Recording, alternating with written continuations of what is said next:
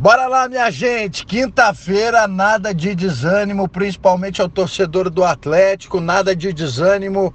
Isso não apaga o grande ano que o time fez no ano passado e que está fazendo este ano.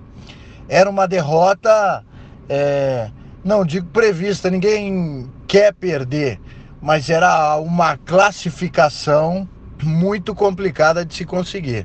Até porque o primeiro jogo foi de vitória do Boca. E aí, ir a Buenos Aires, ir em La Bombonera para tentar o resultado fica complicado demais. O Atlético honrou a camisa, os jogadores honraram a camisa, lutaram, brigaram, mas ficou evidente que o time, como conjunto, ficou devendo. O Boca foi muito melhor, teve muitas oportunidades e o Atlético pouco fez na partida. Não teve duas grandes atuações, não.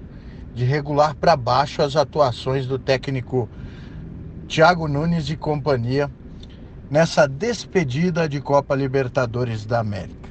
Agora, o Furacão foca na Copa do Brasil porque já está na fase semifinal, olha que feito. E está de olho nesse título, vai encarar o Grêmio e também no Brasileirão, porque vem fazendo um grande campeonato, vem fazendo um bom campeonato no Brasileirão e pode ser também através daí que o time brigue por uma vaga na Libertadores do ano que vem. Nada de terra arrasada. 2019 tem muita coisa para brigar. Ficaram as lições. Uma pena realmente aquele pênalti perdido pelo Marco Ruben. Se chega na Argentina não com essa necessidade de ir para cima desde o começo. Talvez a história fosse diferente, um pouco diferente, o resultado é, nem tanto, mas a história dos confrontos, porque ficou muito evidente a superioridade do Boca. O Boca fez muito mais do que o Atlético na Argentina e por isso está classificado. É um time muito acostumado a esses jogos, né? A essa competição. E o Atlético está se acostumando a estar entre os grandes. E é por isso que o Furacão fez bonito, mas infelizmente não se classificou às quartas de final da Libertadores. Hoje tem Série B, o Coritiba entrando em campo e é inevitável falar que entra em campo sem o Rodrigão, hein? Rodrigão tá fora, tá suspenso e lesionado, né? Se machucou no último jogo, mas mesmo assim estaria suspenso. Ele que participou de 83% dos gols do Coxa.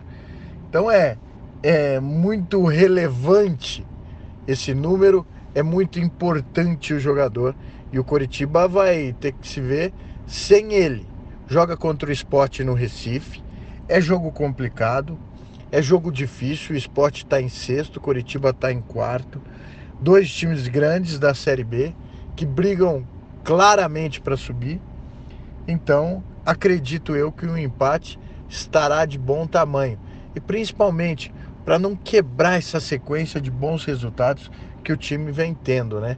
Quatro vitórias nos últimos seis jogos, quatro jogos sem perder. Seria muito legal se o Coxa conseguisse manter esse bom momento.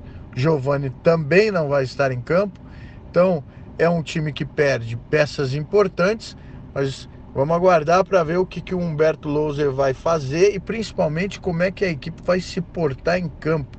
Que o treinador tem as peças de reposição, obviamente que as coisas até se tornam mais claras e mais fáceis a ele, porque ele trabalha diariamente, sabe quem pode substituir quem.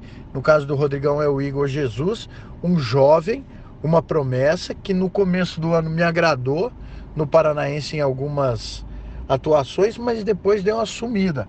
Até porque o futebol dele é muito parecido com o Rodrigão, jogador alto, jogador pesado. Jogar com o Rodrigão fica difícil para ele. Então, é uma ótima oportunidade para o Igor Jesus aproveitar e mostrar que tem valor e que pode sim dar muita alegria ao torcedor. Ótima oportunidade num jogo difícil, mas num jogo que é, claro, possível fazer bem feito e conseguir aí chamar a atenção do torcedor e da comissão técnica para um futuro aí Eu acho difícil os dois atuarem juntos, Rodrigão e Igor Jesus. Acho bem difícil, mesmo o, o, o, jovem Igor fazendo uma boa partida hoje. Mas é sempre bom, né? Você não ficar dependendo de um jogador só, como é o caso do Curitiba. Apesar que as coisas melhoraram, né? Ah, agora você tem um Rafinha, tem um Robson aparecendo, tem um Giovanni que quando está em forma, motivado e, e pau e blá blá blá, quando tem todas aquelas qualidades necessárias, o Giovani é um jogador que acrescenta muito, jogador tecnicamente bom. E o Coritiba então abre a rodada da Série B, vai para o jogo Coritiba é, enfrentar o esporte hoje. Aí amanhã tem um Londrina, que jogo do Londrina, hein? Contra o Atlético Goianiense, jogo de quem tá na ponta. Londrina embaladíssimo, Tubarão, depois de um ótimo resultado, de uma ótima vitória sobre o Paraná, 3 a 0 e assim, sem deixar margem de dúvidas. Foi muito bem o Londrina. Vamos ver como é que se comporta o Paraná, né? Depois de duas derrotas, uma em casa e outra fora, e de uma forma cachapante. Vamos ver como se comporta. E o Operário, que por um momento estava vencendo até o intervalo, vencendo o Atlético Goianiense por 2 a 0 na terça-feira e no segundo tempo, o time goiano virou a partida. Vamos ver como se comportam Paraná e Operário, que estavam em bons momentos na competição, mas sofreram na última rodada e agora precisam reagir. O Londrina vinha regularmente bem, se recuperando depois de uma volta de Copa América ruim, estava se recuperando e confirma essa recuperação com um belo jogo e com uma bela vitória sobre o Paraná. E amanhã enfrenta o Atlético Goianiense, a gente vai falar muito mais desse jogo. Tá bom? Então tá fechado. É, amanhã então, na tela da RPC tem o Globo Esporte e você fica por dentro de tudo aqui no nosso podcast e também na nossa página na internet globoesporte.com/paraná. Um beijo, gente. Tchau.